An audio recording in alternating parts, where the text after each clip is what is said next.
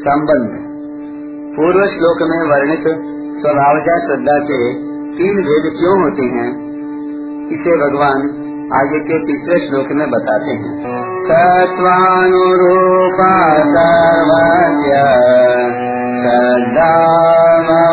भारत श्रद्धामयोऽयं पुरुषो यो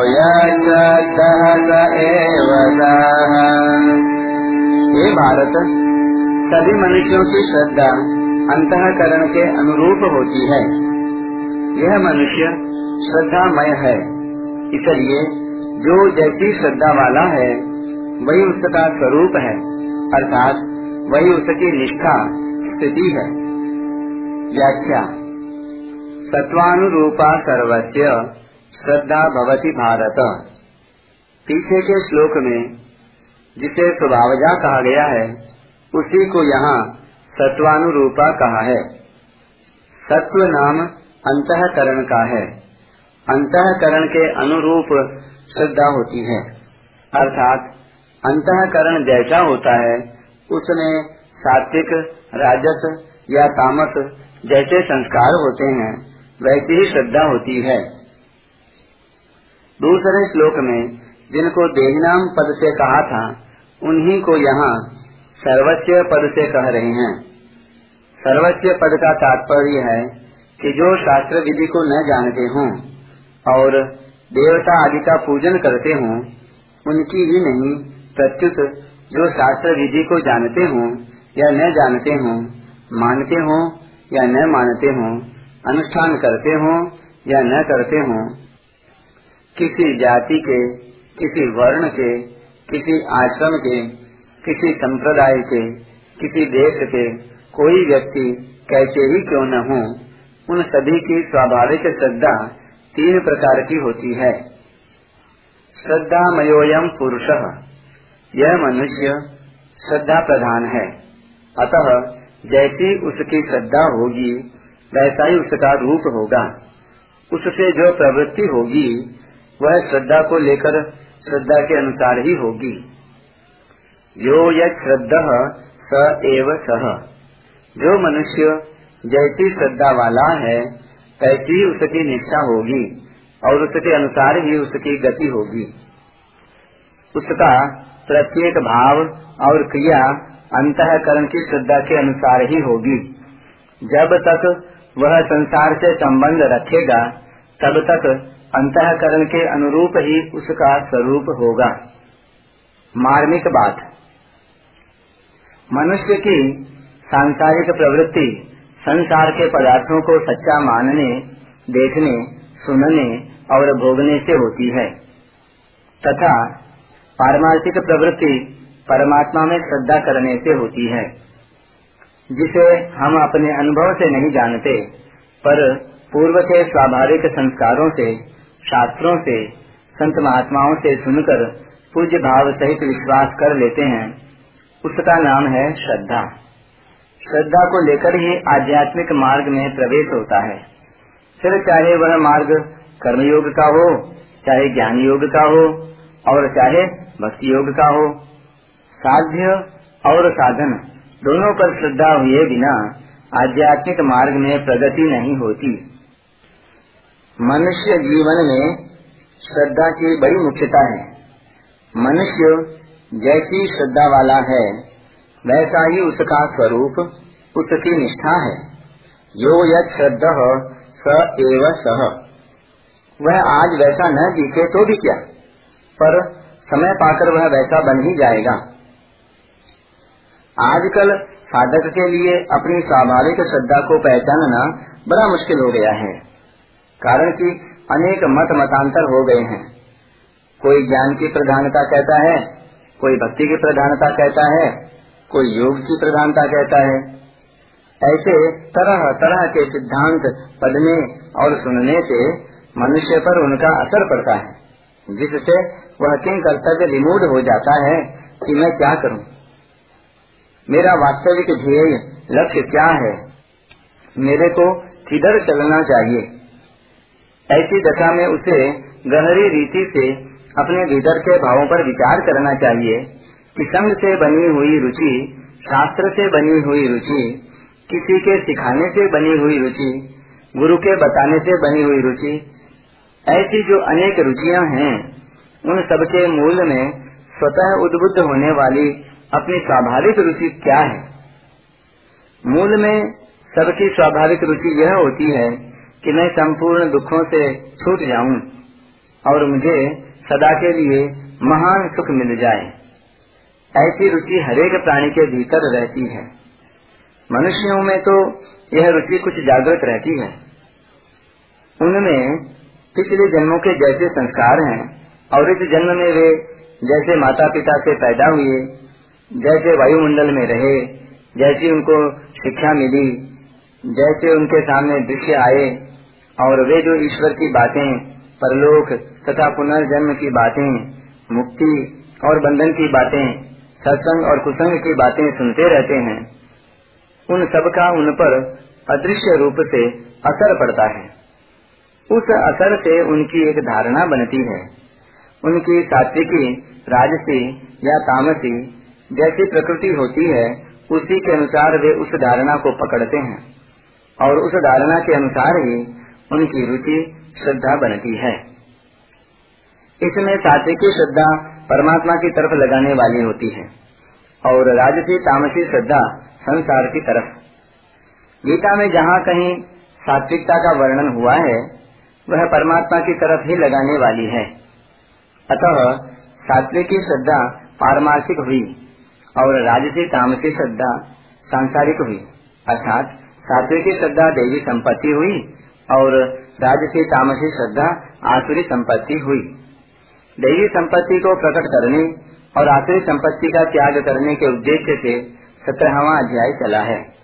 कारण कि कल्याण चाहने वाले मनुष्य के लिए सात्विक श्रद्धा यानी देवी संपत्ति ग्राह्य है और राजसी तामसी श्रद्धा यानी आसुरी संपत्ति त्याज्य है।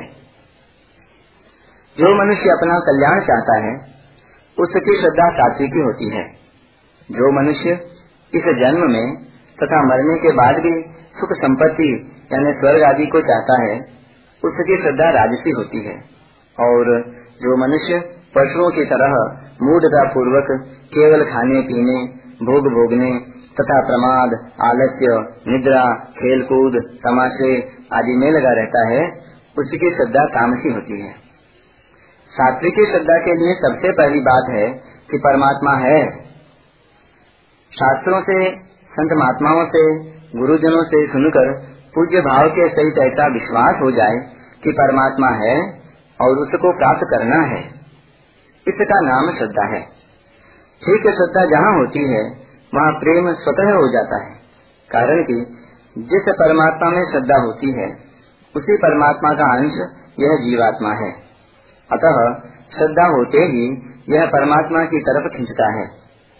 अभी यह परमात्मा से विमुख होकर जो संसार में लगा हुआ है, वह भी संसार में श्रद्धा विश्वास होने से ही है। पर यह वास्तविक श्रद्धा नहीं है, प्रत्युत श्रद्धा का दुरुपयोग है। जैसे संसार में यह रुपयों पर विशेष श्रद्धा करता है कि इनसे सब कुछ मिल जाता है। यह श्रद्धा कैसे हुई? कारण कि बचपन में खाने और खेलने के पदार्थ पैसों से मिलते थे। ऐसा देखते देखते पैसों को ही मुख्य मान लिया और उसी में श्रद्धा कर ली, जिससे यह बहुत ही पतन की तरफ़ चला गया। यह सांसारिक श्रद्धा हुई। इससे ऊँची धार्मिक श्रद्धा होती है कि मैं अमुक वर्ण, आश्रम आदि का हूँ। परंतु सबसे ऊँची श्रद्धा पारमार्थिक यानी परमात्मा को लेकर है। यही वास्तविक श्रद्धा है। और इसी से कल्याण होता है। शास्त्रों में, संत महात्माओं में तत्व के जीवन मुक्तों में जो श्रद्धा होती है, वह भी पारमार्थिक श्रद्धा ही है। सांसारिक श्रद्धा में भोग की, धार्मिक श्रद्धा में भाव की और पारमार्थिक श्रद्धा में तत्व की प्रधानता है। जिनको शास्त्रों का ज्ञान नहीं है और संत महात्माओं का संग भी नहीं है, ऐसे मनुष्यों की भी पूर्व संस्कार के कारण पारमार्थिक श्रद्धा हो सकती है। इसकी पहचान क्या है? पहचान यह है कि ऐसे मनुष्यों के भीतर स्वाभाविक यह भाव होता है कि ऐसी कोई महान चीज़ है जो दिखती तो नहीं, पर है अवश्य। अर्थात, परमात्मा है जो दिखते तो नहीं, पर है अवश्य। ऐसे मनुष्यों को स्वाभाविक ही पारमार्थिक बातें बहुत प्रिय लगती हैं। और वे स्वाभाविक ही यज्ञ दान तप तीर्थ व्रत सत्संग स्वाध्याय आदि शुभ कर्मों में प्रवृत्त होते हैं। यदि वे ऐसे कर्म न भी करें तो भी सात्विक आहार में स्वाभाविक रुचि होने से उनकी श्रद्धा की पहचान हो जाती है। मनुष्य पशु पक्षी लता वृक्ष आदि जितने भी स्थावर जंगम प्राणी हैं, वे किसी न किसी को किसी न किसी अंश में अपने से बड़ा अवश्य मानते हैं और बड़ा मानकर उसका सहारा लेते हैं। मनुष्य पर जब आफत आती है, तब वह किसी को अपने से बड़ा मानकर उसका सहारा लेता है। पशु पक्षी भी अपनी रक्षा चाहते हैं और भयभीत होने पर किसी का सहारा लेते हैं। लता भी किसी का सहारा लेकर ही ऊँची चढ़ती है। इस प्रकार जिसने किसी को बड़ा मानकर उसका सहारा लिया, उसने वास्तव में ईश्वरवाद के सिद्धांत को स्वीकार कर ही लिया। चाहे वह ईश्वर को माने या न माने, इसलिए आयु, विद्या, गुण, बुद्धि, योग्यता, सामर्थ्य, पद, अधिकार, ऐश्वर्य आदि में से एक एक से बड़ा देखे तो बड़प्पन देखते देखते अंत में बड़प्पन की जहाँ समाप्ति हो, वही ईश्वर है। क्योंकि बड़े से बड़ा ईश्वर है, उससे बड़ा कोई है ही नहीं। पूर्वे शाम अपनी गुरु काले नवच्छेदात। वह परमात्मा सबके पूर्वजों का भी गुरु है, क्योंकि उसका काल से भी अवच्छेद नहीं है, अर्थात वह काल की सीमा से बाहर है। इस प्रकार प्रत्येक मनुष्य अपने दृष्टि से किसी न किसी को बड़ा मानता है। बड़प्पन की यह मान्यता अपने अपने अंतकरण के भावों के अनुसार अलग अलग होती है। इस कारण उनकी श्रद्धा भी अलग अलग होती है। श्रद्धा अंतकरण के अनुरूप ही होती है। धारणा, मान्यता, भावना आदि सभी अंतकरण में रहते हैं। इसलिए अंतकरण में सात्विक, राजस या तामस जिस गुण की प्रधानता रहती है, उसी गुण के अनुसार धारणा मान्यता आदि बनती है। और उस धारणा मान्यता आदि के अनुसार ही तीन प्रकार की श्रद्धा, सात्विकी, राजसी या तामसी श्रद्धा बनती है। सात्विक, राजस और तामस तीनों गुण सभी प्राणियों में रहते हैं। उन प्राणियों में किसी में सत्वगुण की प्रधानता होती है, किसी में रजोगुण की प्रधानता होती है, और किसी में तमोगुण की प्रधानता होती है। अतः यह नियम नहीं है कि सत्वगुण की प्रधानता वाले मनुष्य में रजोगुण और तमोगुण न आए। रजोगुण की प्रधानता वाले मनुष्य में सत्वगुण और तमोगुण न आए। तथा तमोगुण की प्रधानता वाले मनुष्य में सत्वगुण और रजोगुण में आए। कारण कि प्रकृति परिवर्तनशील है। प्रकर्षेण करणम इति प्रकृति। ही भावे युट इसलिए प्रकृति जन्य गुणों में भी परिवर्तन होता रहता है। अतः एकमात्र परमात्मा प्राप्ति के उद्देश्य वाले साधक को चाहिए कि वह उन आने जाने वाले गुणों से अपना संबंध मानकर उनसे विचलित न हो। जीव मात्र परमात्मा का अंश है। इसलिए किसी मनुष्य ने रजोगुण, तमोगुण की प्रधानता देखकर उसे नीचा नहीं मान लेना चाहिए। क्योंकि कौन सा मनुष्य किस समय समुन्नत हो जाए, इसका कुछ पता नहीं है। कारण कि परमात्मा का अंश स्वरूप, यानी आत्मा तो सबका शुद्ध ही है। केवल संग, शास्त्र, विचार, वायुमंडल आदि को लेकर अंतकरण में किसी एक गुण की प्रधानता हो जाती है। अर्थात जैसा संग, शास्त्र आदि मिलता है, वैसा ही मनुष्य का अंतकरण बन जाता है। और उस अंतकरण के अनुसार ही उसकी सात्विकी, राजसी या तामसी श्रद्धा बन जाती है। इसलिए मनुष्य को सदा सर्वदा सात्विक संग, शास्त्र, विचार, वायुमंडल आदि का ही सेवन करते रहना चाहिए। ऐसा करने से उसका अंतकरण तथा उसके अनुसार उसकी श्रद्धा भी सात्विकी बन जाएगी, जो उसका उद्धार करने वाली होगी। इसके विपरीत मनुष्य को राजस, तामस, संग, शास्त्र आदि का सेवन कभी भी नहीं करना चाहिए, क्योंकि इससे उसकी श्रद्धा भी राजसी, तामसी बन जाएगी, जो उसका पतन करने वाली होगी। परिशिष्ट भाव। श्रद्धा भाव है।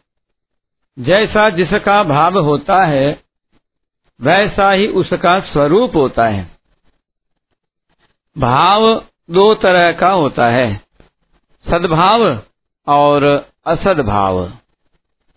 जो परमात्मा की तरफ़ ले जाता है, वह सद्भाव होता है और जो संसार की तरफ़ ले जाता है, वह असद्भाव होता है। दैवी संपत्ति में सद्भाव की मुख्यता होती है और आसुरी संपत्ति में असद्भाव की मुख्यता होती है।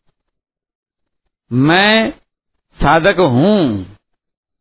इस समय अगर असद्भाव की मुख्यता हो तो अभिमान होता है। और सद्भाव की मुख्यता हो तो स्वाभिमान होता है। अभिमान से आसुरी संपत्ति आती है। और स्वाभिमान से देवी संपत्ति आती है।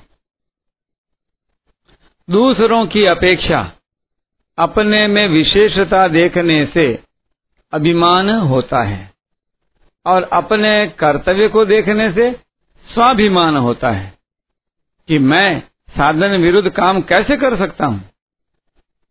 अभिमान होने पर तो मनुष्य साधन विरुद्ध काम कर बैठेगा, पर स्वाभिमान होने पर उसको साधन विरुद्ध काम करने में लज्जा होगी।